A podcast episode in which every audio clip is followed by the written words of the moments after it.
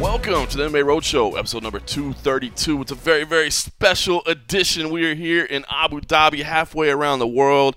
And it's not special just because we're in Abu Dhabi. I mean, that is pretty special. But it's special because we got somebody new to the podcast. Farah Hannoun, one of the newest members of the MMA Junkie team, is here. And I cannot think of a better way to debut than to get your expertise on this area. How are you doing? I'm doing great, thank you. How are you? I'm good. I'm good. We've got Mike Bohn in the house as well. He doesn't get as fancy of an intro because he's been around a long time, so it just is what it is. I'm no longer the young Mike Bohn. What's You're- going on? No, that's right. You're just Mike Bohn now. You're getting old, man. I mean, times are changing. We got we got we got young kids on the staff now. You're just Mike Bohn. All right, I'll take it. Oscar Willis is over there. He's working. MMA Junkie Pear is over there. He's always good. He's chilling, uh, playing tunes in the background. We got a little party going on here uh, in Abu Dhabi. It's uh, what do we call, Abu Dhabi Showdown Week? Is that Yep. the that's the Yep. official tag here that, that we're going with? Of course, uh, it's all about UFC 242. It's all about Habib Nurmagomedov versus Dustin Poirier, and we'll get to all that. But um, I want to start with you, Federico. Like I said, I can't think of a better time for you to, to, to come on the show for the first time because the expertise of the area. We're here in Abu Dhabi for the first time in five years. Okay, 2014, of course, was the last one.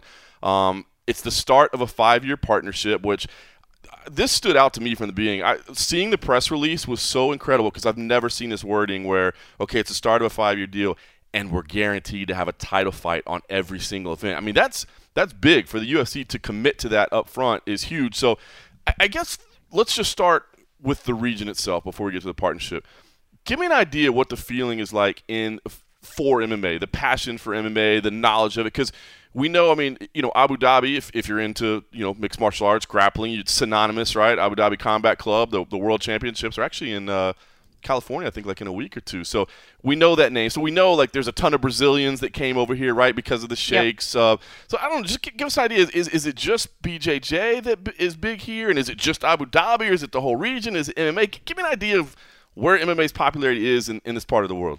I mean, definitely there's a huge jiu-jitsu community in uh, Abu Dhabi, and uh, you could tell in the previous cards, like um in 2014, they had Nogueira as the headliner, so th- there's a target with that uh, with the previous cards. But uh, this time around, I feel like, and you can feel it when you see the other fighters, because they're getting swarmed by fans, like other fight, even guys like Curtis Blaydes. You could tell the sport is growing, and they're starting to know who these guys are, um, as opposed to before. So it wasn't like you've got a huge main event uh, great fights on the card, but the focus wasn't getting these huge names like we usually see on a pay per view. And it still works because they could do that because the main event is big enough. And obviously, ever since Habib beat Conor, it's just it's flipped the world upside down, especially in this region. All of a sudden, it's no coincidence that we're here in Abu Dhabi and there's a five year deal. It was just a perfect opportunity for them to come to do that, to capitalize on Habib's win. And uh, here we are with a five year deal. See, that's what I, I kind of wonder is interesting because uh, you know. Th- there was there was ownership, right? There was a stake. So why did the UFC not come here for, for five years? Do you know? I mean, was that ever addressed as, as to why? it was never addressed, but I was hearing rumors that they wanted big fights. Uh, they wanted big fights, and I don't think the UFC was willing to do that. And uh, when you see the 2014 card, I don't know if they were like deceived in any way, but it was it wasn't the greatest uh, card, especially t- the way 2010 was. I was hearing that they were they just wanted big fights, Right. and to get these fighters to fly halfway across the world in Abu Dhabi in a market where maybe back then, even now, they had that notion. You saw them like uh, Poirier was a little afraid to come to the Middle East. A lot of these fighters thought that they were gonna come here and it was gonna be like wild and like enemy territory and whatnot. Uh, so I think it was hard for them to do a big card here because you have to convince the the big fighters or the or the champions to fly halfway across the world. Right. Why would they do that? Uh, so with and you've got to convince the UFC to be willing to do it at an off time, right? Because that's Yeah. that's definitely. I mean, it's going to impact pay per view sales, no question about it. a hundred percent because of the time. But now uh, with Habib, it's like the it's a different like target. You feel like because of the whole showdown week. Um, it's interesting in the Middle East because you've got Bahrain, who's got the amateur championships now. It used to be in Las Vegas, and now it's in Right. Bahrain. So you can obviously see the interest in, in, in the sport in the region and in the moves they're excuse me, in the moves they're making, and obviously that plays to money, and they can do that. And um, it's kind of forcing people to fly halfway across the world because I've been to the last couple amateur championships and it's got a nice crowd because you've got people Right. from all over the world showing up uh, to support. Uh, it's not the crowd that I expected, but it's getting there. That's my point. And um, yeah, it's just it shows you the commitment they've got now here. Yeah, no question about it. Help, I guess, me understand, and uh, I guess everybody, the idea of having these events over here, right? Like we see, like Saudi Arabia is like paying big money to have WWE, right? And it's clear that the government of Abu Dhabi spent a lot of money. I mean, we, we, we dropped it Abu Dhabi Showdown Week. It's not just the event. You know, there was the Red Hot Chili Peppers concert last night. There was supposed to be another concert tonight. Um, there's there's uh, I mean parties I guess at all these different places. Uh, even our hotel staff here is wearing like the Showdown Week stuff. I mean, th- it's obvious like this is really really incorporated in the community. Is it just from an American perspective, from the outside looking in, it really just seems like these are just incredibly wealthy people and incredibly wealthy governments that are willing to pay exorbitant amounts of money to bring a global brand to this area to bring awareness or like increase tourism. Tourism, yeah, yeah, yeah uh, for sure. That that's mainly it because then you you see a lot of the local media and what they're trying to do, the angles they're trying to push when they're talking to these fighters and stuff. That's the idea. Because when you look at the Middle East, it's kind of often painted in a negative light. So when you could get a brand like the UFC to come, you've got Anthony Joshua and, and Ruiz uh, in Saudi Arabia. Right. Uh, WWE had Lesnar. Was it Lesnar that was headlining there? So this is the idea. If they can get these big brands to come and get, it will force people to fly over because they love these guys, they idolize these guys, and then you see, oh, you know what, it's not that bad because the Middle East is often painted in a negative light, and this is what this allows. Yeah, no doubt about it. The only thing I will say negative about the Middle East is it is hot as hell. the last time we were in 2014, I think it was like April, yeah. Uh, and it was a little bit more pleasant. It is literally the hottest place I've ever been on the planet, and it's not just the temperature; it's the humidity. You walk outside, yeah and, and you're just instantly soaked. Poor poor Mike Bohn over there from coming from Canada, dude. He's, yeah. he's, he's, I mean, we got to walk like 50 feet to get to the host hotel, and I think he's like trying to take an Uber over there. Yeah, my hands are just. You walk outside, and your hands are like instantly sweaty and just like everything. It's just yeah, it's I've never felt it's just like walking into a sauna and being in there for like half an hour, but you're outside for five seconds. Yeah, we've been joking like you could just literally to cut weight, the fighters could yeah. literally just walk outside. Yeah, yeah. Poirier's nutrition was like we literally considered doing some of the weight outside. He's like and then cooling down in the sauna. He's like cooling down in the sauna. Absolutely. Lord. I, I, guess it should be said too, just for anybody that knows that remembers the, the last two events were in an outdoor arena. Yeah. This is an indoor arena. Um, we haven't. Well, uh, uh Pear got to see it. He went to the Chili Peppers concert last night. It's brand new as this was explained to me, is uh, it's it's a semi-permanent structure, meaning it will probably be here as far as the existence of this five-year deal. It seats, I think they said around twelve to fourteen thousand, depending on the configuration, but it is indoors. Although, I mean, it was still under construction this week, right? Like they yeah. were still like fitting the air conditioning in and stuff like that. So I'm kind of, it might be hot in there. I, yeah. I don't know. We'll see. Yeah, I mean, I, am assuming they will have tried to fix that from the past uh, events, especially it's been five years, and I'm sure they've heard of, of all the complaints of how hot it was before. Uh, but yeah, uh, they're willing to build anything, anytime, crazy, anywhere, right? literally. All right, let's talk about let's talk about Habib and his popularity in the region. You said the, the win over Conor blew up, right? And, and, understandably so. I mean, that's the moment he became a global superstar, I think. Yep. But um, in this region, obviously predominantly Muslim region, I think yep. that's a, a, big part of it. For sure. Um, but how how popular is this guy? Like, I remember there was one point where Dana had mentioned that uh, uh, they they considered maybe doing uh, Whittaker Adesanya yeah. here before they got the Australia thing yeah. done. Um, I mean, we've heard this week like the ticket is impossible to get. I heard some local journalists that were saying like in 2014 they were handing out tickets because they, they had to paper to get the place full. Now it's the hottest ticket in town. You can't get one. There's people flying in from all over to go. So I guess I'm, I'm packaging that all in to ask you like how big is Habib here? How how how much do people really know about him? And could Whittaker and Adesanya, for instance, have made this as popular a ticket, or is it because of Habib? No, I have to say, no disrespect to Adesanya and Whittaker, they're phenomenal, but I honestly think it's because of Habib. Um, for the simple reason that I've noticed a lot of people, they know the name, but they, I don't, some of them don't even know what he looks like. because I've had like security and tell me, like, they tap me on the shoulder, like, uh, Khabib, and they're like waiting for me to finish off, and I'm like looking at them, I'm like, oh, Nurmagomedov, and then a little kid was like to his dad, I'm like pointing at Wonder Boy, he's like, is that Khabib? and then I'm like, so, that is not Habib. Yeah, so they're so it's like they know the name, they're they're looking for a hero. That's what it is. It's like everybody wants a hero to support, especially in, in this region. Although he's not from the Middle East, but like you you said, the the Muslim community, everybody's looking for a hero. You saw what happened with uh, Mo Salah, the football player yep. or soccer, as you guys say. Yep. Uh, he exploded because most people probably won't watch the actual football game or even understand like most of the times they'll watch Liverpool. I don't think they care about Liverpool. Like when other They're people score, Salah. yeah, no, they don't cheer. Like I don't hear the cheers. I live in Egypt. I don't hear the cheers outside the window when Mane or Firmino score. It's only. Sa- So I'm like, if they if they win and he doesn't score, I don't think they're happy. So I feel like it's it's like that right now, but now there's he's forcing people to watch. That's the that's the beauty of it. They'll they'll learn about the sport because because of this. And um, that's the whole point, I guess. You know, bringing him here, people don't know about MMA, but now after watching him, because they wanna watch, they want to find out what's happening. Yeah. Well, it's like Dana said. I mean, we saw it in China, right? I mean, now you have a Chinese champion. I mean, he says it all the time, and it's true. When you have somebody that looks like you, came from where you came from, you know, Yeah. you can support him. So let me ask you this, because he had a quote, and uh, he came out, and it was it was local media that he was talking to, but and again, it may have been just Dana painting a rosy picture, but he's like, hey. I said it in England. I said it in Canada. You know, I said it in China, and I'll say it here. You know, six or seven years from now, th- there could be a Middle Eastern UFC champion, or even you know, there, there there will be. You know, suggesting. So, give me an idea. As you said, Habib, he's relatable because he's Muslim. Obviously, he's not from here. Is there talent enough here? I mean, eh, could there be six or seven years now? Is is he right that maybe there could be a champion that's not just Muslim but actually from here? This is exactly what I was saying with this card, and then I got a bit of backlash for it. I said it felt like a UFC Moscow card, and I say that with all due respect because there is a UFC Moscow in two months, and I understand that a lot of these Russian fighters had visa issues, so they like to get a pay per view event with Habib. But I just felt like they should have invested a little bit in local talent because I've been around a lot of local shows, and there are talented guys that train at good gyms. Um, and I just felt like that was the chance to get them. Like especially when Don Madge lost his opponent, they got a French Algerian kid, but Yeah. he's he he's not based in the Middle East. You got Team Nogueira in Dubai. That's literally an hour drive away, or maybe two hours. Yeah. You could have called up a couple of those guys. There's a lightweight there that would have killed to be on that card. Uh, they've got talented guys, and that was the point to to give them that opportunity to prove it. Since this card wasn't stacked with massive names Yep. since that's not the angle they went with.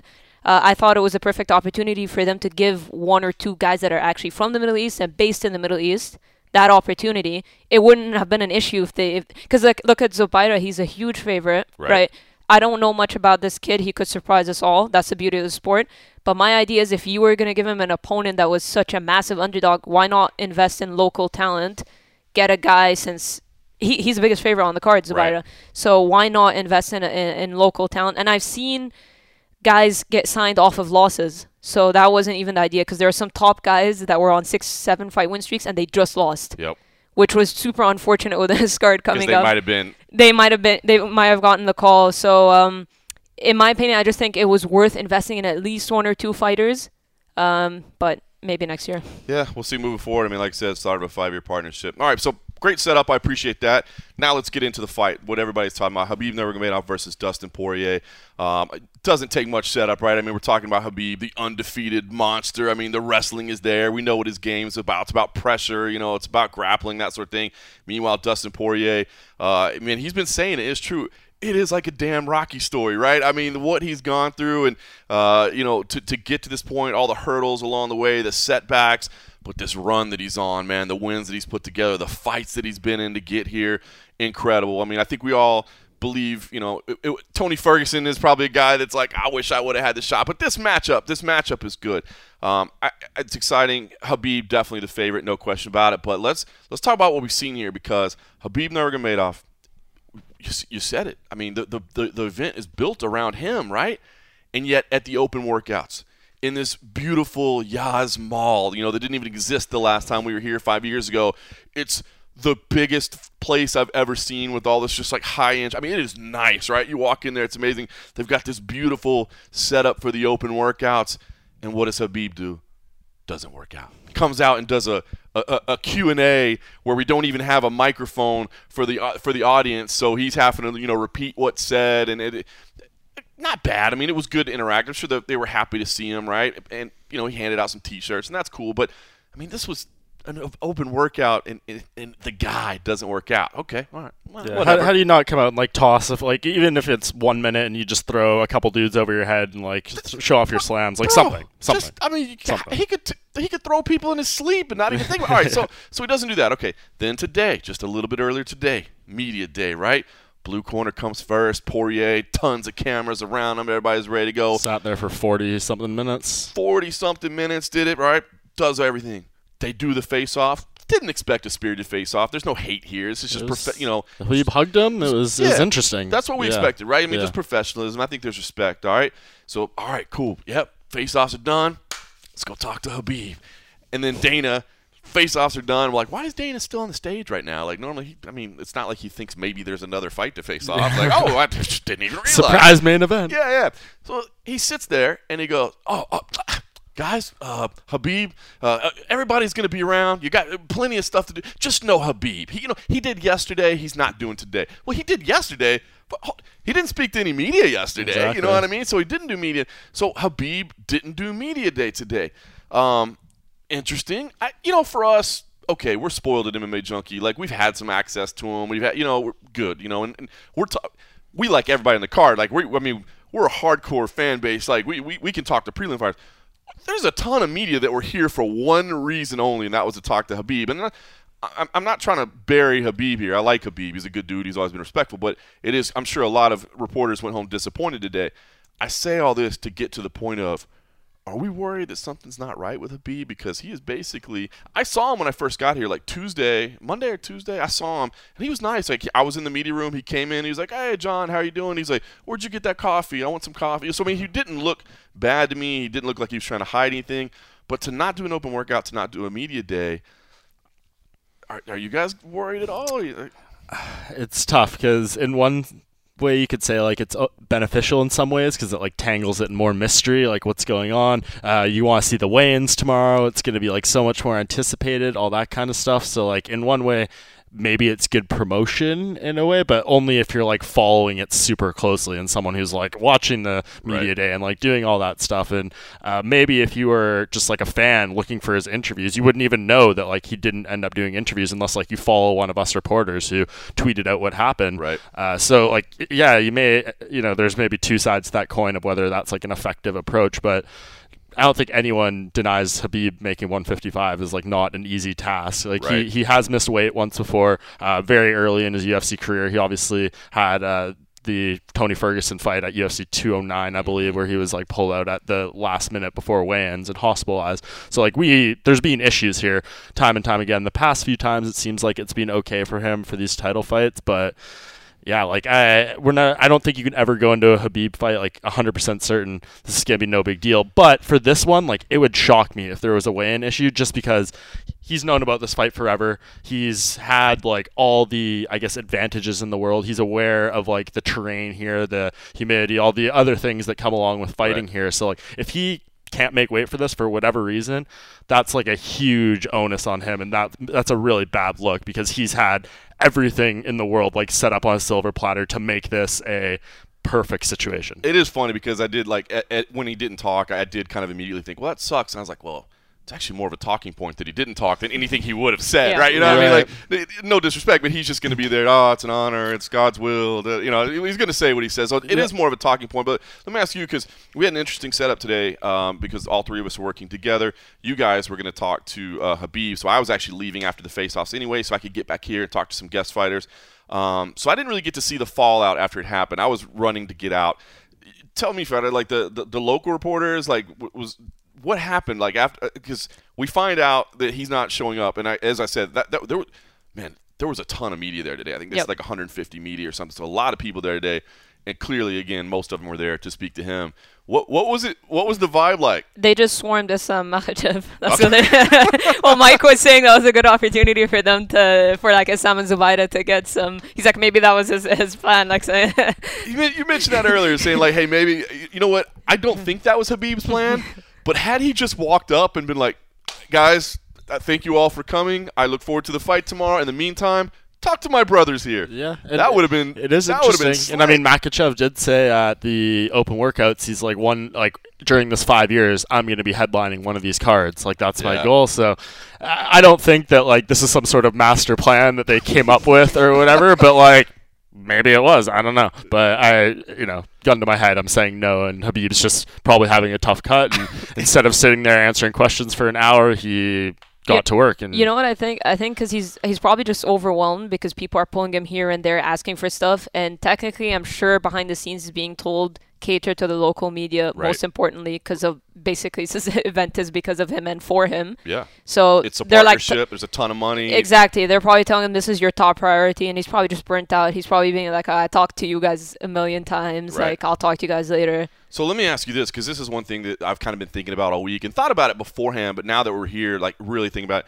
I mean, fights are a fight. Like once you get in the cage, it's in the cage. But we as reporters, we're always, you know, breaking it down. Well, hey, what what outside factor here? What could and we talk to a lot of fighters like, hey, is this a pressure situation? You know, and everybody, eh, no, it's not. Pre-. I mean, they all have it's a generic question, generic answer. But in this situation, I think this is a little different, right? I mean, this is, as you said, it's it's it's an event built around him, right? But it's it's a partnership built around him. It's it's this region. You know what I mean? Like I feel like there's a lot of weight on his shoulders to go in there and perform. And as you said, imagine you know getting pulled in a, in a million different directions. You know, you've got these very very wealthy individuals, Yeah. you know, that have been very very good to you over the course of your career, and now they're kind of expecting you to get in there and deliver. So I mean. Habib doesn't seem like the kind of guy to me to like get rattled. I mean, we're talking about the guy who had the most gangster move ever of just, you know, getting off the bus after it had been attacked and say, you know, just send me location. I mean, this dude is calm under fire, but this is different. You know, I mean, this isn't just conflict or whatever. I mean, this is like the weight of this partnership in this region and this deal. I mean, do you think there's a possibility that as we're leading into this that it's it's weighing heavy on him a little bit? It could be, or maybe that's why he doesn't want to do the rest of the media because it's like he doesn't want to to to weigh heavy on him eventually. Like he, for him, he knows that future events won't be in Abu Dhabi, or maybe next year, or whatever. But I mean, like after that, he'll be fighting in other areas while he he'll sit down and do these media obligations. So he he feels probably, or he's probably being told like, look, cater to the local media because the, the, these a lot of these guys don't know much about the actual sport, so they're asking him certain questions about the country and how it feels to be here, and expect him to say all that Yep. good stuff. And, and so there's a there's a goal there, and I, I don't blame him because it must be really annoying to get pulled in all these directions. But uh, I just feel like that that's what he feels like he's obligated to do. Yeah, I'm interested to see. I mean, I, again, you know, knock on wood. I'm, I'm hoping tomorrow morning at the weigh-ins, no problem, because I I, I want to see this fight. Of course, we and we, you know, you don't want anyone to miss weight. I mean, that just sucks. But uh, it's just interesting these the, these last 48 hours, especially. I, I just I, I wonder where he's going to be at. Um, the, the flip side of it, Mike Bohn. Let's talk about Dustin Poirier. I mean, uh, man, you know, you first announced this fight. And I think everybody right away, and the line reflects it, right? I mean, Habib's a big favorite. I mean, here's this unbeaten dude that just mows through everybody, right? So I think when you first announced the fight, everybody goes, wow, good for Dustin, but man, Habib's a beast, right? Yep. But I get this feeling as we get closer, or as we get closer, and again, we're not talking about X's and O's right now. We're talking about emotions and intangibles and all that. But, dude, I, I and I've said it over the years, and I'll and, and, and, and I'll echo it. You can tell when somebody's trying to hype themselves up. You can tell when somebody is, is trying to make themselves believe something and then you can tell when somebody actually has that core belief. You know, you have been staying in touch with Dustin Poirier every week. We had the Dustin's Diary series. If anybody hasn't uh, seen it, still available on MMA Junkie every segment. Basically, kind of a weekly check-in. There's a video component where he's been sharing clips about his life. There's a written segment as well where it goes a little bit more in depth, a little storytelling, and then it all culminated with last night we went to his uh, his villa that he's staying in not not staying here in the little hotel area we are. Uh, he was kind enough to to uh, to bring us in on, on Wednesday night of fight week and you guys had one final interview. Um, and yes I think for you especially and even for me now I mean when you're that close you're gonna feel it right? Yeah. but I don't feel like the feeling of this momentum that Dustin is carrying that there's there's some kind of something special, something magical going on. I don't think it's coming just from you or just from me. I, I talk to people and uh, I guess a little tip. I mean, Matt Erickson was, was sharing earlier that the staff picks um, is I think he said what nine to five Yeah. in favor of uh, in favor of Favorite Poirier. that's insane. Yeah. Nine to five in favor, even though the line is still think I saw minus five hundred. So nine of our fourteen, and I'm one of them. And, and I'll be honest, I changed mine. I, I changed my pick. I originally I was thinking Habib, but as as we get closer, and I'm thinking about it, feels like this magic that Dustin's having. It feels like the weight of the world on Habib. These things. Now again, then we could go out on Saturday night, and Habib could just throw him to the ground and Yeah. sit on top of him for 25 minutes. But I changed my pick. So, uh, I mean, give me a feeling of kind of what you've seen and, and why. Because, again, like I said, I don't think it's just, I don't think it's just me and you. I don't think it's just the people on the ground. I don't even think it's just our staff because maybe they saw so much of Dustin. I get the feeling in the MMA community they're like, maybe this dude is onto something. And if you haven't read Dan Tom's breakdown, by the way, Dan Tom's breakdown was phenomenal Yep. about why it isn't just like a hope and a prayer, but that you know, listen. Dustin's defensive wrestling is better than you give him credit for. He's only been taken down a handful of times, you know, throughout his time as a UFC lightweight.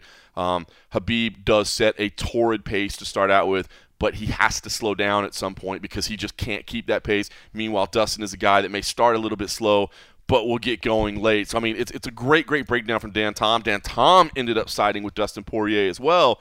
So just give me an idea what it's like talking to him every week and, and just this this feeling of this groundswell, I think, of support that are saying maybe Poirier's the guy. Yeah, I mean, from day one, he's just like he has that type of confidence that doesn't come across as arrogance too. Like he just literally believes in himself. I mean, this guy's been doing it for a long time. I watched Fightville on the plane ride because we had hours and hours to kill flying over here from coming from the trip to Toronto. It was something like 16 hours, so I had had to do something on the plane. I rewatched it because I hadn't seen it in a few years, and like he's had the same mentality kind of from day one when he's fighting dudes in like fairgrounds when it's literally being like the cage and the entire area is being set up by prison inmates and stuff like Yeah. it, it's just craziness and but he's always kind of had that same approach like i'm gonna be really good at this like you know i fight for my family like this is what i know best and like he's just he's been doing this for a really long time. I think this is like his 40th professional fight or something like that professional slash amateur. Like he knows what he's doing in there and he's at an amazing camp. Like we could sit here for hours and talk about everything that American Top Team has oh. achieved over the years. He has, if he wins this fight, Mike Brown like bow to this man because he's just like the coach, the goat coach. I feel like Right. of all time. I mean, if he can help Dustin pull this off, my God. Um, but he has all the right people. I mean, he's working with.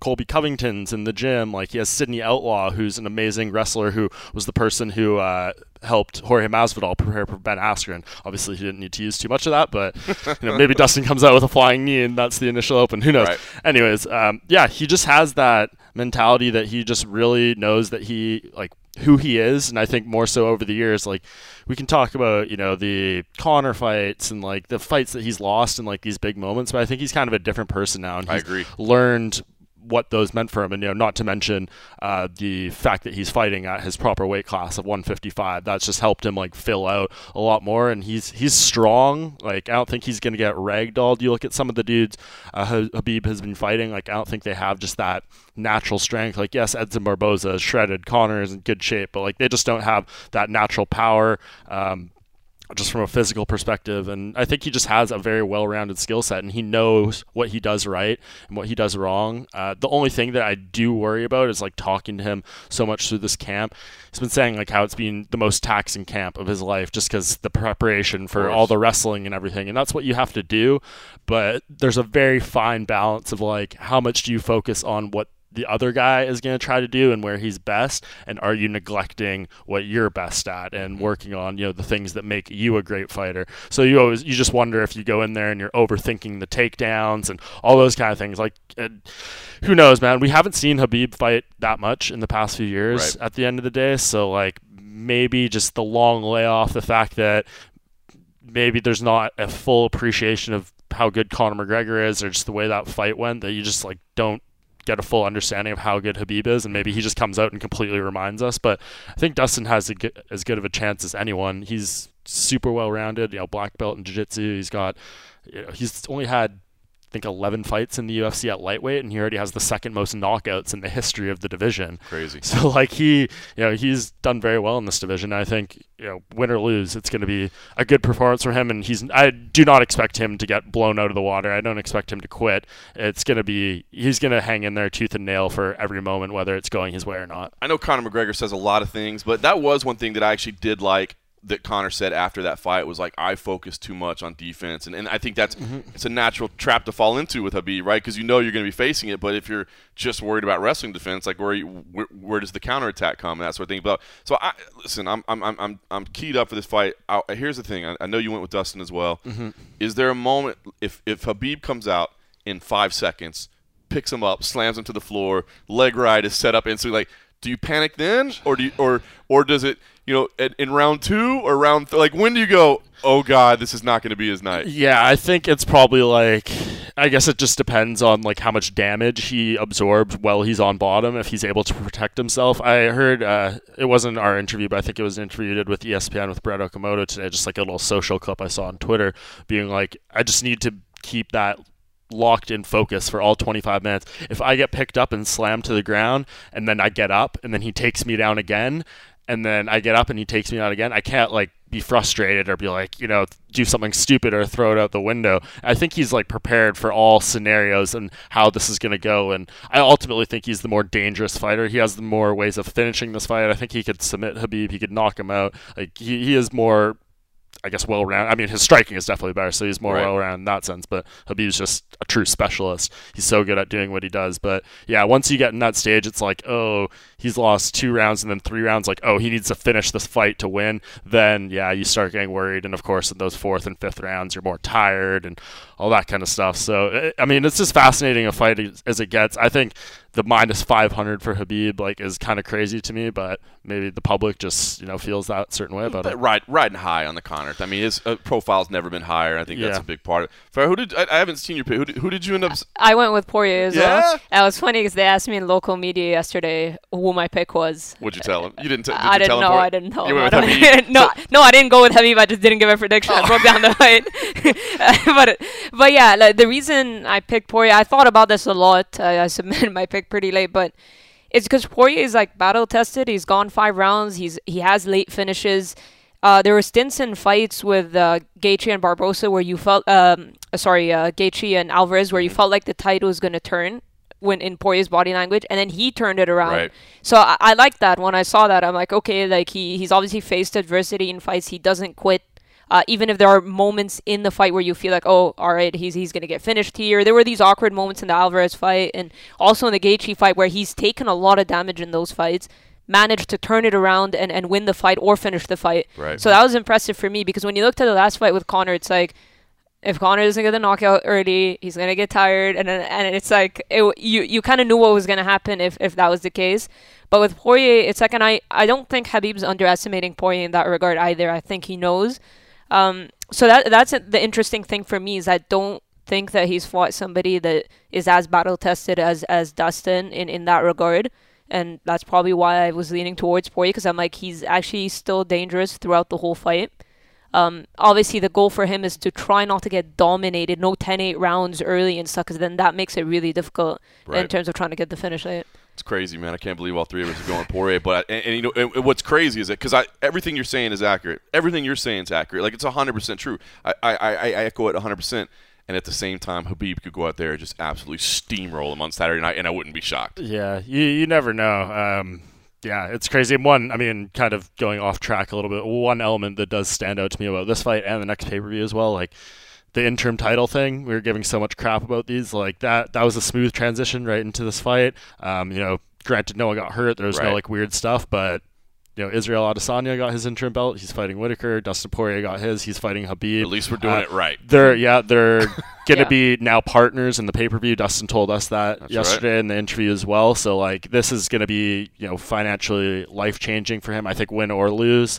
Um, I think the pay per view is gonna do decent enough. So Should do. yeah, I think you know there, there's I guess that little caveat in the side that you, you must note that I like at the way he least said these, it. By the way, I like the way he said it too. He didn't just say I'm getting points. He's like I'm a pay per view partner for the first time. I'm like, whoa, look at you. Yeah. I like it. Yeah, definitely. So yeah, hopefully. I mean, I'm not a fan of interim titles as long as we can avoid them, but I think in this circumstance, it was the right move given Khabib's suspension, and Yeah. we, we made it happen. So I dig it. I'm, I'm, I'm, I'm keyed up now, man. I'm ready to go. All right, let's do this. Uh, you had a, a, a, a lengthy sit down interview uh, with with Dustin Poirier, and I figured let's bring that to the masses. If anybody hadn't had a chance to check out the video, they can uh, kick it here in, in audio form. So this is uh, Mike Bohn's conversation last night with the Diamond, Dustin Poirier.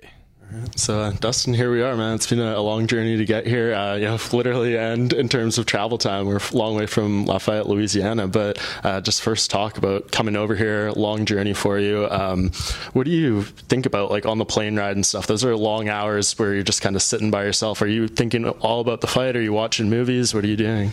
Yeah, I think it was 21 hours total time, including a three hour layover in London. Yeah. I watch movies. Um, think about the fight sometimes. Try to take a nap. Uh, you know, just try to stay calm and chill out. Yeah, definitely. And it's nice to have, I'm sure, your team around you and whatnot, and you land and kind of get a hero's welcome. I mean, was that even anything beyond what you could have imagined? Just like, you know, there's banners for you, there's people, you know, teaching you how to dance, just really welcoming you into the culture. Yeah, no, it was amazing. I've, I've, I've been saying it all week. I've fought all over, and I've never had a reception like that. Getting off the airplane, I didn't even have to go through customs. The uh, Abu Dhabi board of uh, entertainment or, or came get me from my my plane, walked me through back way. I went to VIP uh, arrival. It was it was nuts, man. I was treated like like I was a, a king or something. Yeah. What, what, was like those dance moves that they were teaching and stuff? Like, was that a little uh, uncomfortable for you, or are you just like enjoying it? Yeah, not because they kind of pushed me into it, right? And. Then I was in, in, arms with the guys, and then they started dancing. I was like, ah, just gonna go with the flow. Let's dance. Let's dance it up. Yeah, and I mean, you've been obviously hanging around here a few extra days and stuff. You came in before fight week officially started, but today you kind of got your first true look at open workouts um, in front of the crowd and everything. What was how'd that go relative to your expectations? There was a pretty nice crowd there at the Yas Mall. Uh, it seems like you got a little bit of a mixed reaction, but what was your takeaway from that? I felt like there was more supporters um, than people booing me and stuff. You know, right when I walked in, there was a few Khabib fans with the banner to the left, and uh, I can hear them booing and stuff. And, but other than that, you know, I heard a lot of people cheering, and, and I think they're just excited to see a good fight. Yeah, no, and so you don't feel like anymore. I know you were originally saying like enemy territory, all those things. It doesn't really feel that way so much anymore. Right? No, it's it's not that I thought I was gonna walk off the plane and it was gonna be. I have to be careful every everywhere. Look around the corner. It's what I thought I was going to be in enemy territory, and it's not that at all. Like I said, this is the best place I've come to and been and been received so well. Um, everybody's been nice. You know, the service everywhere I go is incredible. Yeah. The city's beautiful. It's been an amazing trip. Yeah. Does that just help you be more relaxed, like throughout the process of fight week? I mean, obviously it's all the you know the night of the fight, but just leading up, I'm sure it takes a little bit more off your shoulders. Yeah. You know, f- fighting is is stressful. So if, if the week goes smooth, uh, everything's clicking, it just makes it that much easier. Yeah, and uh, it sounds like your weight has been, you know, from when we've been talking throughout camp, it's, you know, you came in, I think you said three pounds heavier than when you started the last camp, but it's been working its way down. And uh, talking to all your coaches and everyone around you, they're saying this is the best shape you've been in in your life, the most prepared you've been. Um, how can you really like physically gauge that? Like why, you know, how you're in the best shape? Do you just, is it a feeling? Is it, you know, the numbers that you see in terms of like what you're producing in training?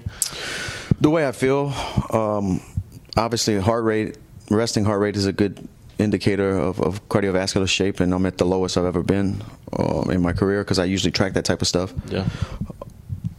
My weight's great. I did extra stuff to, to get that down because I knew we'd be coming here, and, and I knew the fight was going to be taxing. I didn't want to uh, cut up too much weight when I was out here, mm-hmm. so everything's going smooth. Um, working with George Lockhart, you know, uh, we brought nutritionist chef Eric Pena with us, part of George Lockhart's team, and uh, he's been making my meals all fight week. Usually I do my own thing, and um, no, it's been great, man. Everything's perfect. Yeah, what kind of stuff are you eating like this close to the fight?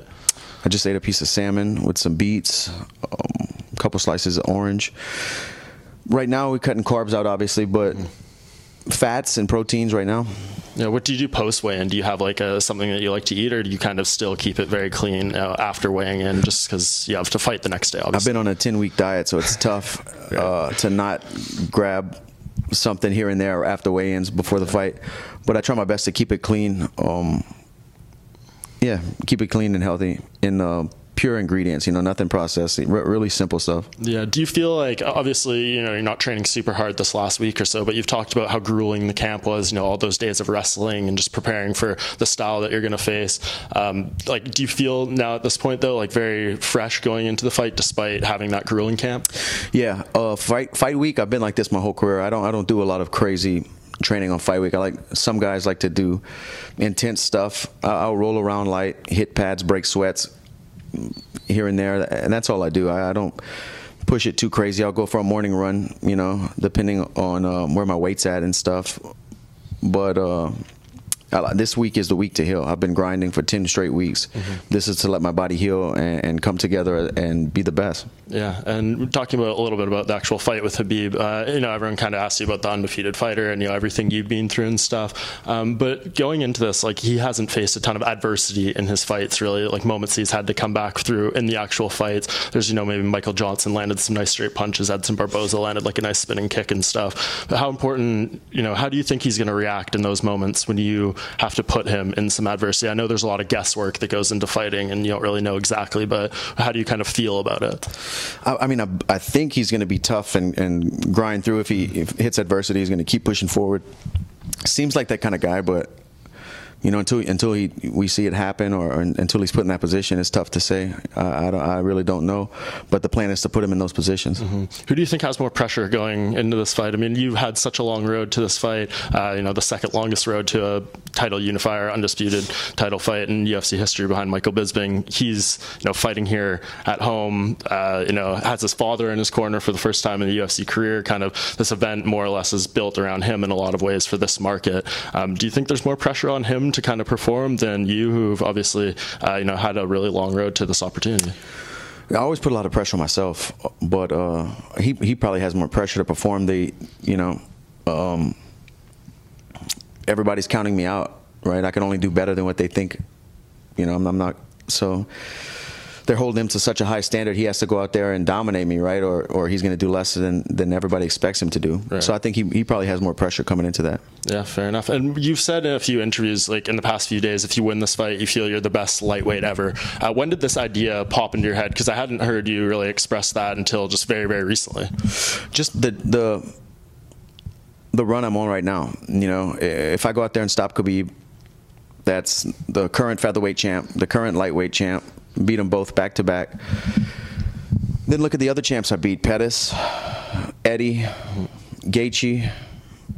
I mean, that's a lot of champions in a row, and. Um, the perseverance I've had to show to get to this point, to even have this opportunity, I think is a part of that story of being the best. You have that reminds me the word perseverance. Since November twelfth, twenty sixteen, you've had that tweet uh, posted on your profile, you know, pinned up there. It's all about perseverance, and you've kept it up there for years at this point. Um, how much does that depict kind of your attitude and everything you've been through? I know you've talked a lot about, you know, you have twenty five minutes to make life fair and everything, but is that something you just keep up there to remind yourself of maybe the lows you've experienced or anything like that? Yeah, that's just that's doesn't just matter to fighting. That's anything. You just got to keep chipping away, stay true to the path, like I've always said, and have self belief, and you can make you know pretty much anything happen if, if you just keep pushing forward, keep pushing forward, keep pushing forward, and that's that's what fighting is, and then that's what a lot of things in life, com- accomplishing great things, is that just consistency and uh, persevering through through bad times, and and you know I'm gonna have to do that Saturday night. You know, adversity's probably gonna present itself to me once again in a fight, and I'm gonna have to persevere through that, get to the next round, and, dig deep. You know, I know it's probably gonna be that type of fight with Khabib, and, and but I'm prepared for that, and I'm, and I'm ready for that. Yeah, and it seems like you know you do everything right. You, you carry yourself very well. You do the stuff outside the cage with the charity and everything. It seems like you win this fight, you're going to be a very uh, model champion for the UFC. I'm curious what you think about Khabib. I haven't really ever heard you talk about you know the brawl and stuff, everything that happened after the Conor fight. Do you think he carries himself like that? He's been a good champion for the UFC. That he's you know conducted himself more or less like he should. First off, uh, I'm, I'm happy to be painted in that light, but I'm I'm a, a man and do dumb stuff all the time and say dumb stuff, and you know. I'm not perfect by, by far, but I'm just trying to, to use my platform for the good and, uh, you know, just be a good person. Um, it it just feels good. It feels right, uh, you know. But I don't want to paint myself in that that picture, the perfect champ. I'm, I'm just a guy chasing dreams and, and trying to help other people out along the way. Khabib seems very respectful. I mean, getting into the fight after the after the uh, Conor Conor match, I don't judge him his personality just by that moment. You know, um, so far he's I think he's been very respectful in the build up to this fight with me. I never see him really bad mouthing people leading up to other fights. Uh, other than that, I don't know him personally. I don't really read a lot of news about him or st- what, what's going on in, in his personal life. I don't know. Right, for sure. And I mean, you but you are doing a lot of very good stuff outside the cage as well. Maybe for people who aren't following it super closely, can you just remind them exactly what you're doing for this fight with the Good Fight Foundation and working uh, with Justin Wren and Fight for the Forgotten? Yeah, me and Justin Wren, uh, our charities are teaming up and we're building a solar powered well for the Pygmy people in Uganda. They recently had a really bad flood, and uh, it ruined their water system at a, at an orphanage and school there. So we, we set a goal. You can donate at thegoodfightgroup.com or Fight for the Forgotten. And uh, we're going to also build a water tower. So this is the first time my charity has gone outside of the, of the U.S. and uh, first time it's gone outside of Louisiana.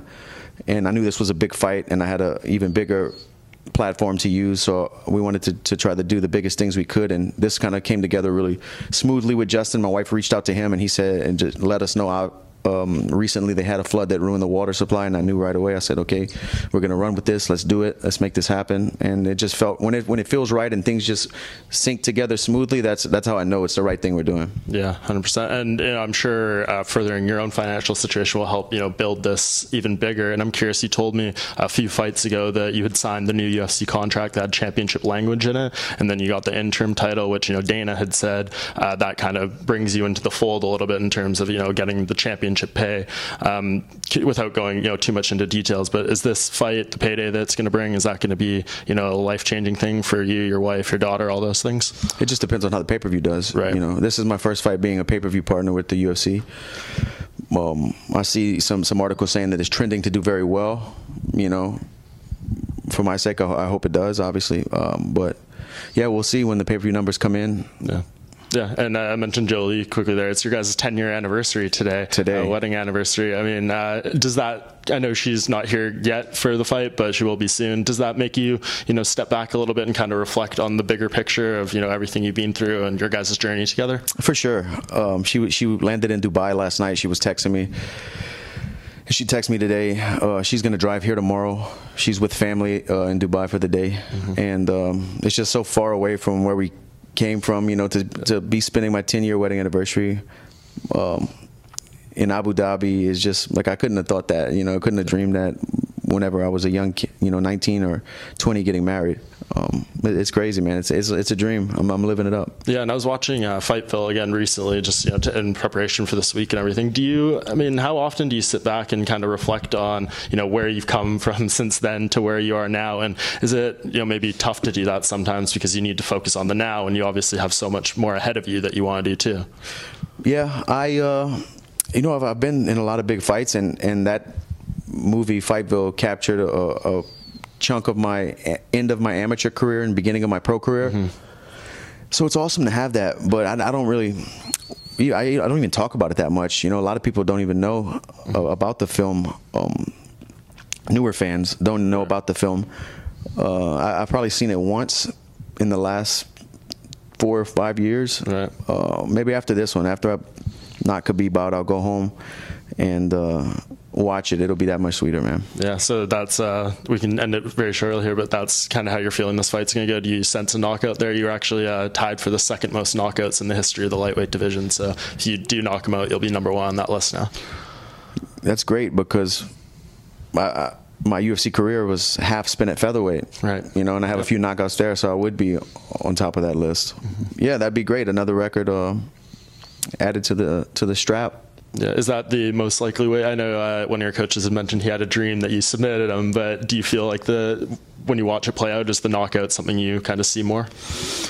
I don't know. Um, I just feel I'm going to finish him. You know, I, I, I, think I can submit him, and um, I think I can knock him out. It just depends how the fight unfolds and what mistakes he makes. Awesome. Well, uh, we're really looking forward to it, Dustin. I really appreciate you taking the time and kind of the special environment here. You got a really cool villa and everything uh, to help you prepare for this fight. And actually, one last thing I did want to ask: Why do you not spend the fight weeks in the fighter hotel and kind of decide to do your own thing here? Because uh, when I was younger with the UFC, I used to spend fight week with the with the in the fighter hotel and get. Mm-hmm moved around and schooled around by the UFC in the in the transport they set up and and stuff. But I just felt like I was being too like part of a of a of a system with that. You know, I just wanted to get away from the fighters and the fans hanging out at the hotel and do my own thing like I do every day. We so we rent a car and um, do my own thing. Show up to the to the the places UFC needs us for open workouts or media interviews, whatever's whatever they send me my itinerary, I show up to those things and that's it. You know, I, don't need to be schooled around and brought to the grocery store. At, a point in my career when I couldn't, you know, afford to like rent a, a Airbnb or rent a car when I was fighting, mm-hmm. you know, I, obviously I didn't. But at this point, I like to be away from it. Yeah, and just last thing, uh, you mentioned so many times of visualizing this moment, making it happen. What's the thing once you win this fight on Saturday that you are most excited for, to or you most look forward to for? Is it to, uh, you know, say to Jolie that you know, uh, promise is completely fulfilled now that I'm going to be a world champion? Is it to go home to Parker? What's the thing that you know makes you most excited? Just to, to get all the way to the pinnacle, you know, because there's always going to be people saying, "I am, a, I did it, I, I, I did it, I'm a world champion." Mm-hmm. You know, I, I checked that box. This fight is about starting a legacy. It's about doing something that's never been done, being the first to climb that mountain, um, and just being great. You know, I have an opportunity to be great, do something that's never been done in a in a place that's far away and built for this event. It, it just feels really special to me. Mm-hmm. You know, but when I get back home to my daughter, we're going to the zoo. I'm looking forward to that. Awesome. Well, yeah. excited. Thank you so much for the time, Dustin. Now we're looking forward to Saturday. Thank you.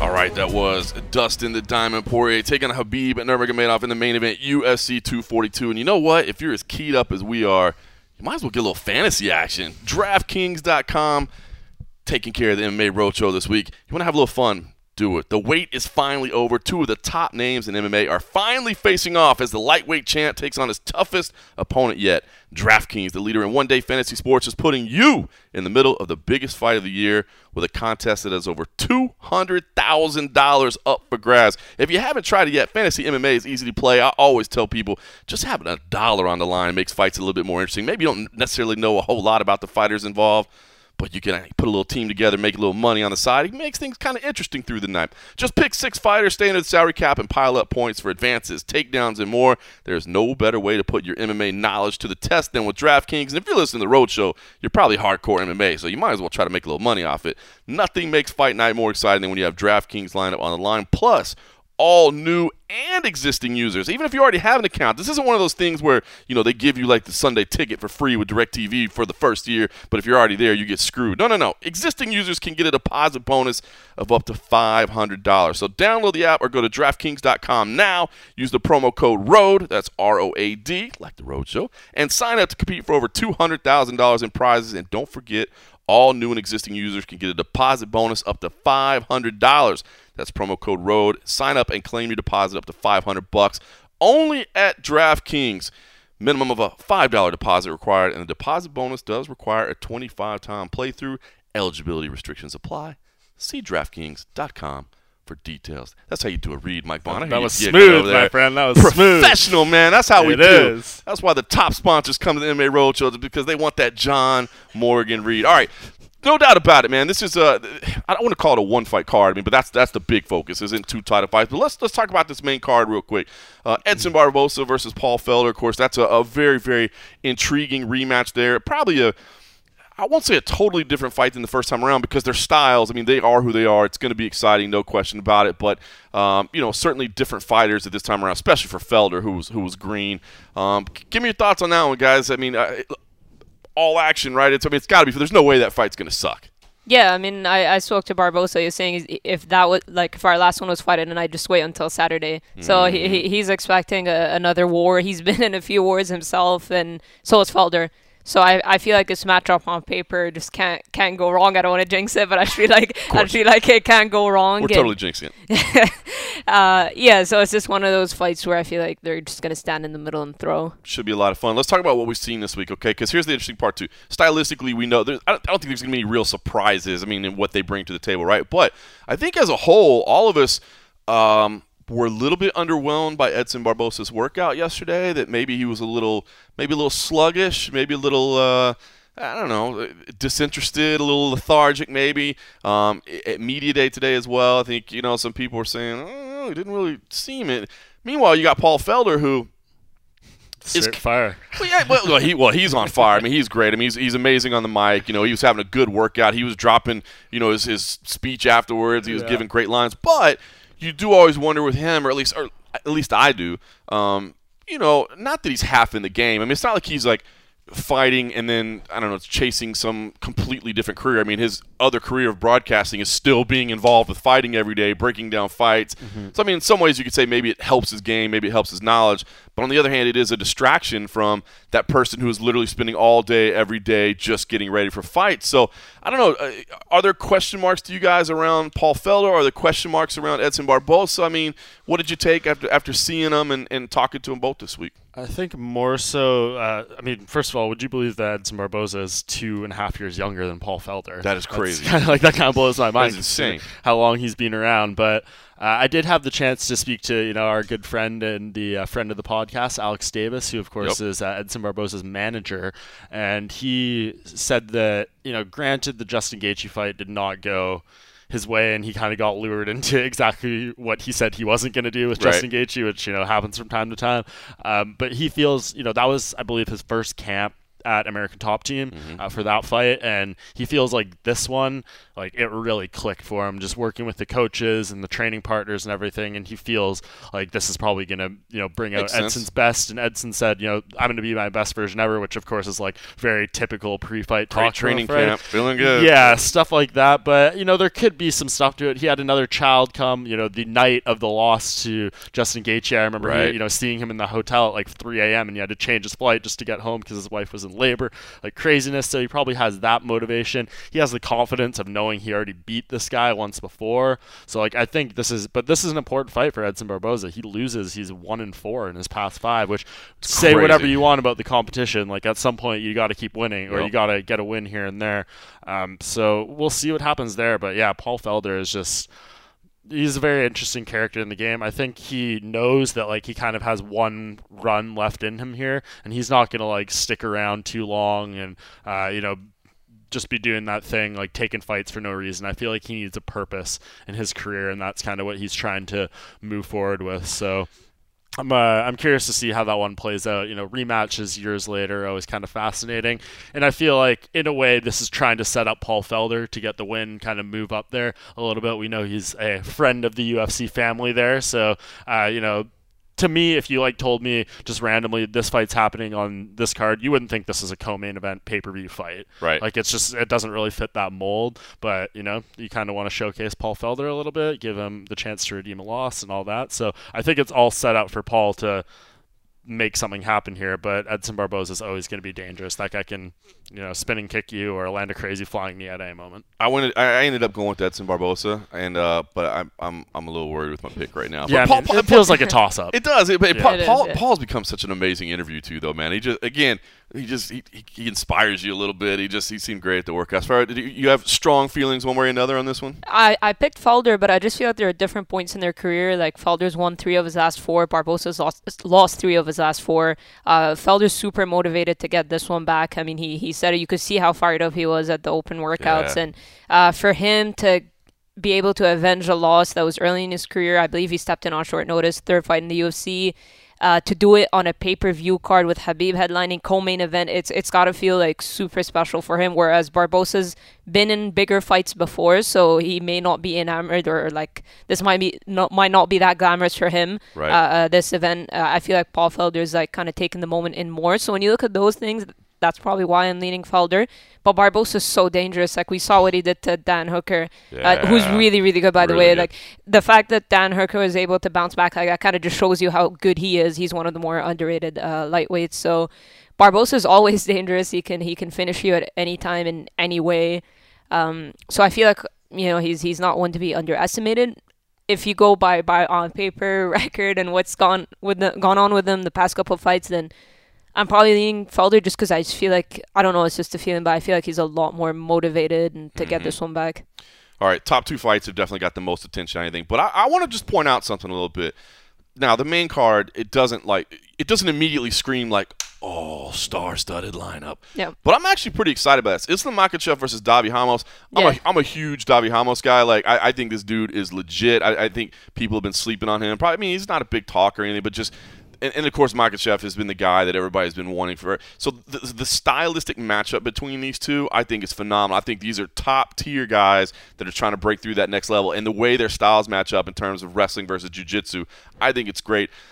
Curtis Blaydes, love Curtis. I will say Shamil Abdurakhimov. That would be the one name on the main card that I'm not the most excited about. I'm just being no disrespect to Shamil Abdurakhimov, but he doesn't have the most exciting style in the world. He definitely doesn't have the most exciting interviews in the world. Um, you know, Yeah, he's on the longest active winning streak in the UFC heavyweight division. Right That now. is Three fights after Daniel Cormier lost. that is ridiculous. So I'm not, I'm not, I will be, I'm not as fired up about that one, but Makhachev Ramos I'm fired up about, and I and, and you mentioned earlier like visa issues and things. Like Yeah. Mairbek Taisumov being on a pay per view. yeah, this fine. guy is so legit. I love Mairbek Taisumov, but. Diego Ferreira, you know, he's got he's got the Yeah. Fortis MMA connections, and he's a fun fighter as well. Like when he's on, he's tough to deal with. So I will say, if you're sleeping on the main card, I love Makhachev Ramos and I love Ferreira Taisumov. I think these are going to be good fights you guys those those three main card matchups are, are you are you one you're most excited about or one name that, that, that stands out to you I feel like Tyson Wall, because a lot of people have been asking about him. He had that USADA issue and then the the visa issues, and a lot of people felt like he should get a ranked opponent. Uh, but Diego Ferreira is that kind of one of those guys that he's unranked, but he, he's dangerous. So it's like one of those fights where you feel like uh, Diego has more to gain than than Mairbek does, just because. I, I don't think people have forgotten about Mairbek. That's the thing. Like they, they keep bringing him up again and again. He's he's on a six fight win streak, I believe, five knockouts. So yeah, uh, so he, he's an exciting fighter for sure. And I just feel like, I mean, he said it. I believe that this after this fight, it's like a ranked opponent for him next, and he's hoping Has to to get the the visa issues uh, resolved. That dude Yeah. is dangerous I, i've been on that that train for a while but it's just been so hard to get going because he's he's fighting once a year Once or a year, whatever the- and it's always an overseas card because he can't come and say and, something and that's the issue with the matchmaking. Like you know, Yeah. they, they have, and you know, maybe this is unfair or whatever, but because he's on a six fight winning streak. But if you're the matchmakers and you're trying to build a division and build up contenders, why are you sacrificing a top 15 guy who could potentially lose to someone who may not fight for another full year or may ne- never be able to get to the United States to fight? Like there is kind of things that go on behind the scenes into the thinking that like you know this is just how do we build this guy that we can't take advantage of yeah exactly. So that's the problem, and I take find advantage of that sounds really bad right. But I, we I can't utilize them in the proper way Hundred percent, and you just wonder too with him. I mean, I know he's still a young guy, but I think it's what one fight a year since 2015. Yeah. Like, at some point, that window is going to close on him, and you just wonder, like, is this a guy who we're just maybe we either missed it, uh, him hitting his full potential, or it's never going to happen because these issues are going to persist, and uh, that's a bit of a bummer. But yeah, anytime we do get to see him compete. It's great stuff, but it just doesn't happen as often as we'd like. And Makhachev, again, like a, a guy that had been uh, heavily hyped. He had a tough test last time out. Uh, so I, I think this is a big kind of proving moment for him. And as I think you mentioned earlier, Mike, that you know he wants to headline a, a- an event at some point during this partnership. I mean, this is a moment for him to kind of to break out, but it's a, it's a tough fight for him. Yeah, for sure. That's the thing, because like his last fight as well against Arman, like that, that's a that's a tough guy, Yep. and he's got that win now over Olivier Aubin-Mercier, so he, he he's good. But I don't think people got the opportunity to see how good he, or actually the opposite, actually, like his performance, even though he lost. Right.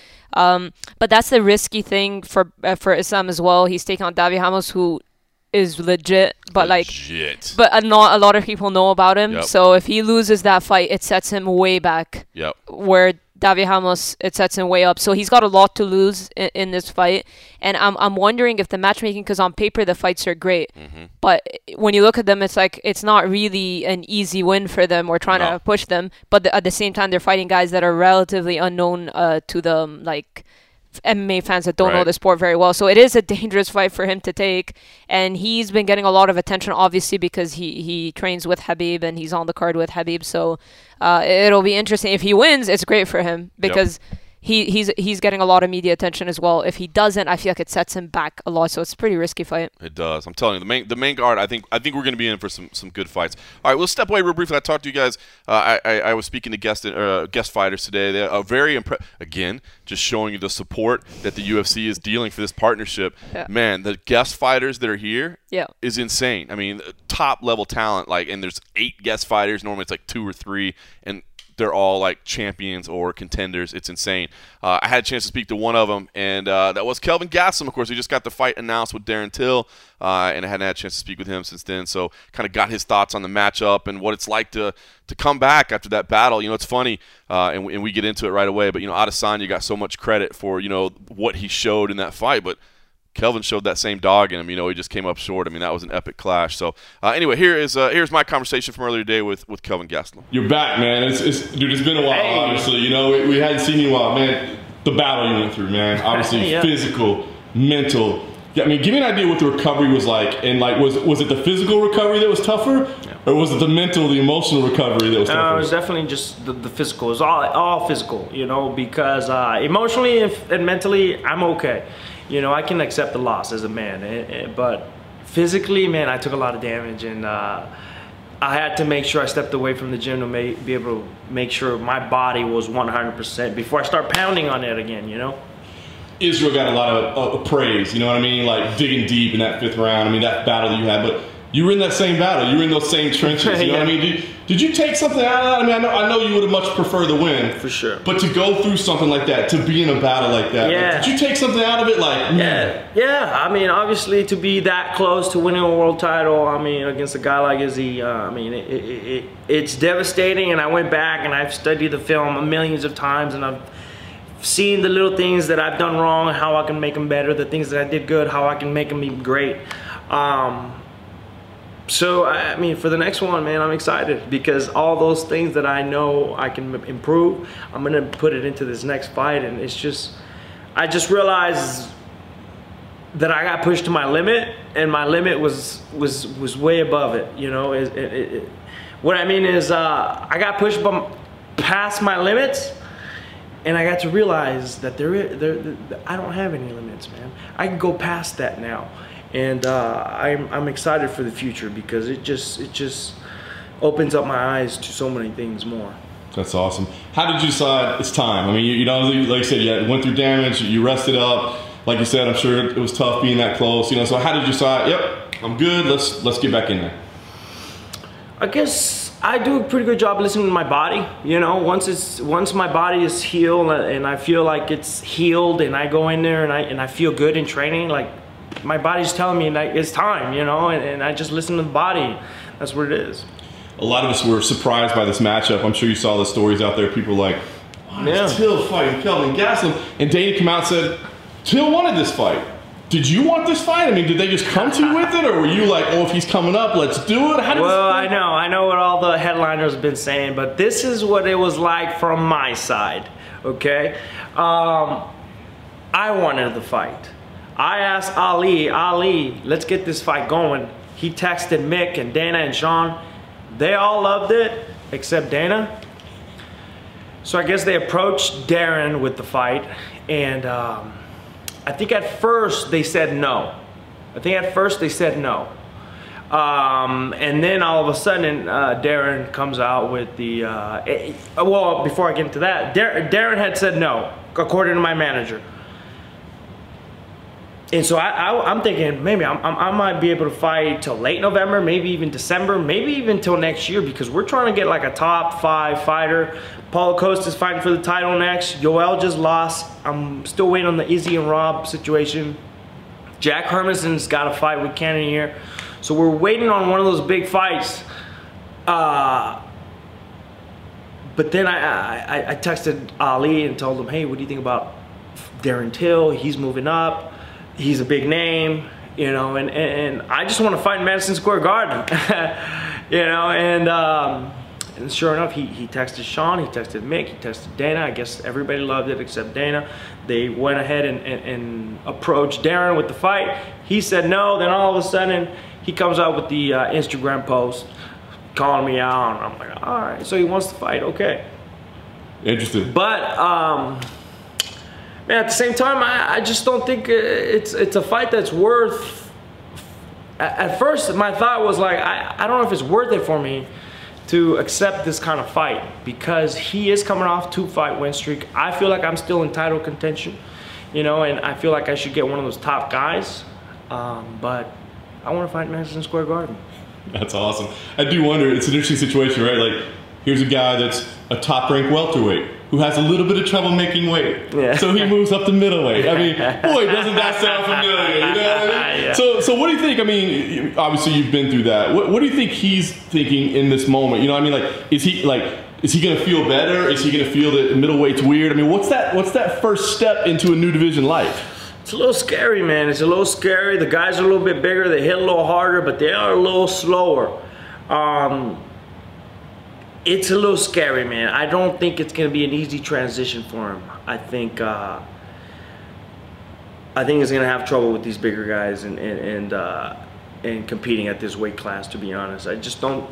He hasn't fought guys that, this big. I don't think. I has had he fought in middleweight before? I don't think so. Um, I mean, I have been fighting middleweights my entire career. I went down to welterweight for a little stint, but then I went back up. What's your goal here, man? Because like you said, you were this close, right? I mean, it's still. I mean, that's you. You guys got a fantastic division. Your name's right there. I mean, are you thinking about where does this put me? How does this put me in the title picture? I mean, are you thinking about all that at all, or is this more just about, like you said, you want to fight at Madison Yeah. Square Garden? Obviously, you want to stay busy. Absolutely. I mean, are we are we are we thinking about where this leaves me, where this puts me, how this factors into a title shot, or are we just thinking, let's just get in there and have some fun? Um, a little bit of both, but definitely I, I put a lot of thought into who my opponent is and why I'm fighting him, and will it get me to the title shot? Will it get me closer to where I want to go? Definitely ask those questions, and none of those um, apply to Darren Till. I just, you know, I don't think if I win, it's not going to get me a title shot. It's not going to get me closer. Um, but I just think I need to go out there and make a statement against a guy like Darren Till. You know, uh, because of my last performance, I want to go out there. I want to show that I'm still hungry. I'm still in contention, and I'm still one of the best guys around this weight class. So, what type of fight in your head do you think we see? I mean, uh, obviously, you just went through one of the most epic battles of all time. Like, do you want to go do that again? You know what I mean? Or are you like, nah, you know, first round knockout, call it a day? I mean, what, what, what kind of fight are we going to see here? Yeah, I, I'm I'm I'm expecting a, a short fight. You know, I'm, I'm not trying to go and, and, and have another war. Um, I'm gonna work hard so that I can be able to fit, put this guy away.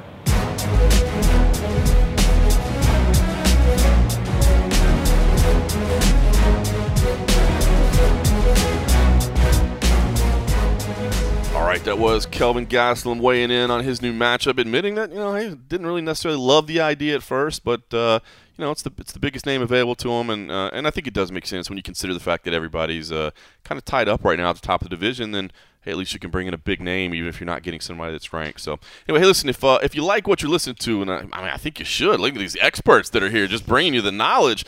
Uh, do us a favor and uh, make sure that uh, you're subscribed in iTunes. If you can, log in rate us, give us five stars if you can, review us. Uh, you could be like my man right here, Feliciano MMA said, "This is a fun show from two guys. Well, today it's two guys and a girl, but I know what he means. From two guys that the community, the MMA community respect. Is two guys who love talking about MMA and their enthusiasm is contagious. Always learning something new about a fighter or an event when listening to the show. Highly recommend for any fight fan. So." Thank you for that, sir. I appreciate that. All right, let's talk about the prelims here, guys. Uh, interesting. You know what's funny is, um, well, I guess it's not funny because we'll get to why. The first women's fight ever to be contested here. They're not actually uh, just one. There's two of them. Um, but I did see. I was, uh, you know, I've, uh, as, as we were hanging around the host hotel and working, um, I've seen a couple of papers and things, and I've picked it up. And I mean, that's been a storyline here. So it's Yeah, not sure. just like. And I actually did hear, um, and I don't know if this is the case moving forward, but I was actually told that. Um, the UFC was basically told to have a women's fight on here. So I guess the Abu Dhabi government wanted to have a women's fight, which I guess um, tolerance says, you know, growth, progression. you know, I guess that's what they want to do. So two women's fights on here. Joanne Calderwood versus Andrea Lee is actually a, a very meaningful fight. Of course, Yep. Calderwood was in a fight that a lot of us thought was probably a number one contender fight. Didn't end up being that way. She lost to Chookagian, very, very close fight. Now Chookagian's fighting Maia, but we were talking about the guest fighters. Valentina Shevchenko is here. I spoke to her. She said that, you know, she really thought she was going to fight Chookagian and Maia. Now they're fighting each other, and they're fighting in November. Valentina Shevchenko wants to fight before the end of the year. So I asked her, I was like, well, you know Maia, and, and they're not going to turn around Chookagian. So, like, Calderwood Lee, could the winner here maybe do it for you? And she said, yeah, yeah, you know, the, the winner might, you know, maybe this could be a number one contender fight. So interesting there. Um, Lerone Murphy is a, is a, a late notice guy coming in. The Lauren Murphy, I think, on ESPN for a while, which is funny. She can't get her name messed up too much, but uh, Barb. Yeah, exactly. But Barb, so great. Uh, I don't know. A, a lot of names in here. I know that you've uh, you did some great interviews with Belal Muhammad as well. I mean, we, give me an idea, kind of what's standing out to you uh, most ab- about this prelims, or, or something that people could kind of latch onto or, or get excited about. Well, there are a couple of things. Well, Don Madge's been a guy that, that he's an exciting prospect, and uh, he hasn't fought in a while. And I asked him that. I'm like, "Where have you been?" and stuff. And then he's like, "Nothing really." He's like, "I've been training, helping Cyborg train." And then he's like, "I wanted on the Stockholm card." And then he had a management issue, changed management. He's with Paradigm now, and and they got in this fight. So um, he was supposed to fight Magomed Mustafaev, which he was really excited about. Right. Um, he thought it was a USADA issue with Mustafaev, so he got really angry on social media and stuff. And then he's like, "I found out it wasn't." That's right. Like, did he post like yeah, yeah. USADA? And like, no, it wasn't. No, it wasn't because the fans started telling him USADA. They're probably like going with what it typically could be, and then he, he went with it, and he's like, "Oh, I felt bad because I found out he was he was sick or something like that." Whoops. Um, but he's he's just excited to fight. I think it's been a while. He he had a like a great knockout in his, his debut against Tay Edwards, and Right. You want to build off of that. So I think his name has been a bit in the in, in the headlines because of Cyborg, which has been good for him, Right. and and and uh, the light shed on South African MMA. But now he gets to to fight in, in Abu Dhabi. He kicks off. Then I think he's just excited to fight. To be honest, like he doesn't like he doesn't care who he's fighting, and uh, he's another guy that people have been wondering where he's been. So I think he's one to watch for sure. And then you've got like Belal is he, he he's a great fighter. You know, he's on the cusp of the top 15. He had that loss to Jeff Neal, but uh, he was on a solid win streak before that. Uh, He's a guy that'll fight anyone, and I always ask him about that. I'm like, how come? This is a tough assignment. Exactly, like you're fighting a guy who's only fought once in the UFC. He had a good finish over Ben Saunders, but uh, he, Belal doesn't care. Like, he takes any fight. He he's always had criticism towards guys who will call out people or be like, "I won't fight." He's like, the problem is people in the top 15 are afla- are afraid to lose their ranking, Right. Which is why they won't fight a guy like him. So he doesn't care, and and that approach is great for the fans, but it's also a bit risky because when you're on a nice win streak and you fight a tough guy that that may not have the name or the ranking it might push you behind. But for him, he just fights anybody. But what, what's funny is like he, they're not giving him the attention I feel like he deserves. He wasn't in the open workouts. He's not in the media day, which right. I'm really surprised about because I'd say um, I know he's not based in the Middle East, but if you're looking at the fighters on the card, yeah, he he's well respected in the ties. UFC. Yeah. He's well respected in the UFC. He's got some really good wins. It's not like it's his debut or anything, and. Uh, he he had that joke where he's like, "I'll do push-ups outside of Starbucks," and Right. the fans actually showed up. So he he had a lot of people come come take pictures with him, which was cool. But I just I was telling him, I'm like, it's weird that they don't have you in the open workouts. They don't have you in media day. I just found the whole thing weird, especially that he's been speaking out about a lot of these things, like Yep. what it means for him as a Palestinian fighter, and then uh, a lot of Muslims being on the card. So he's been speaking about issues outside of fighting. So you would think the spotlight would be on him from the local media as well. I'm like, what's going on? I'm like, I'm trying to do my part. but I'm like, what's going on? It was a little bit weird because I'm like, this guy has has solid wins in the UFC. Yep. I'm like, if you should be focusing on anyone, it's him. Uh, true. He's one of them. He's probably the most established one out of them. That's true, and that, that, that really could be a good fight. If you know, Takashi Sato, as you said, his opponent had a, an incredible UFC debut. Yeah. He looked very, very good there, uh, and come in and bang. That could be a lot of fun on the prelims. Uh, Muslim Salikov is, is a very, very exciting fighter there uh, against Nordine Taleb. I mean, that that could have fireworks written all over it as well. Yeah, Nordine's been training a lot in Thailand recently. I actually was in Thailand. I was in Phuket not long ago, and I got to see him train. And uh, so obviously he's been focusing on on his striking, and and because we've seen him grapple a lot er- in his earlier fights. And um, but then in the Ultimate Fighter, remember when we saw him have these wars to get into the house? He lost, and it was weird because he somehow got a third chance. We don't often see that. Right. He lost the fight in the house, and then the Nations won. He lost the 1st fight, and he's in the UFC. So I feel like that he was having those wild fights in the Ultimate Fighter, striking, and they were fun. But then he suddenly changed his approach because he probably realized that if I want to stay in the UFC, they've given me so many chances. Yep. So it started to be ha- he- like heavy grapple approach, which is not wasn't the most entertaining.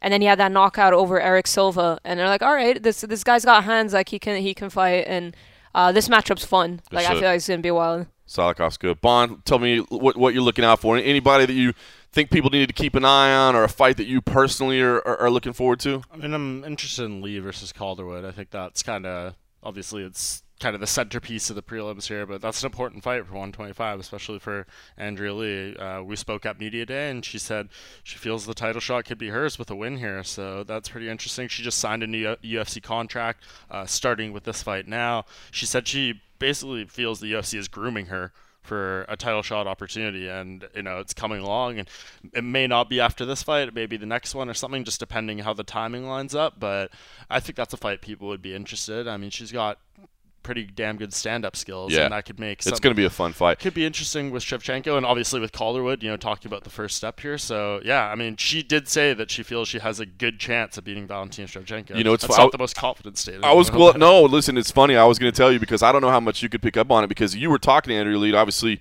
you know you're in front of the camera. You're you're you're dealing with her, but her team was basically behind me as I was filming. Yeah, and as soon as like you know that kind of got brought up, and she, she you know she was very subtle, like, hey, I, you know I'm, I'm down for that. I'd take that fight, and they were they were like, yeah, we will. We're da-" you know that they think they think we they got the recipe to beat her. Yeah, that's fascinating. I mean, I I'd be in, Because I don't see a lot of people saying, "Oh, Valentina, yeah, we got that. That's easy." Yeah, I mean, I'm as interested in that fight as you know, or more so than a lot of the other options. Like, I'd rather see that than the Liz Carmouche fight or something. I know Right. there was some. interest. It's easy to say in hindsight, knowing how terrible that fight was, Right. but um, I think just like style wise, Style-wise, it'd be- it's it's a bit compelling. we knew that was going to be a bit of a grind. This Yeah. one, this one, if she happens to get by, now again, she's got tough test in, in Joanna Calderwood, who again lost a, a very, very narrow decision. Tough fight there, but uh, we'll see. Yeah, real implications there. Well, cool. All right. Well, listen, uh, we uh, we need to go get some dinner and some cocktails. We need to enjoy Abu Dhabi a little bit. We've we've we, we haven't had much of a chance to enjoy the the nightlife and the, and the scenery here. Is there nightlife here outside of the hotels? No, there's not at all. We're basically just going to go down to the bar downstairs and get some food, is what I'm saying. So, uh, so well, let's let's stop talking. Let's go get some frosty beverages, which, by the way, are not to be consumed anywhere else except in the hotels. The only place you can do that. Uh, it's it's it's a different world over here. It's a different world over here, but we're enjoying it. Uh, so while we go do that, you guys get ready for UFC 242. Thanks for listening.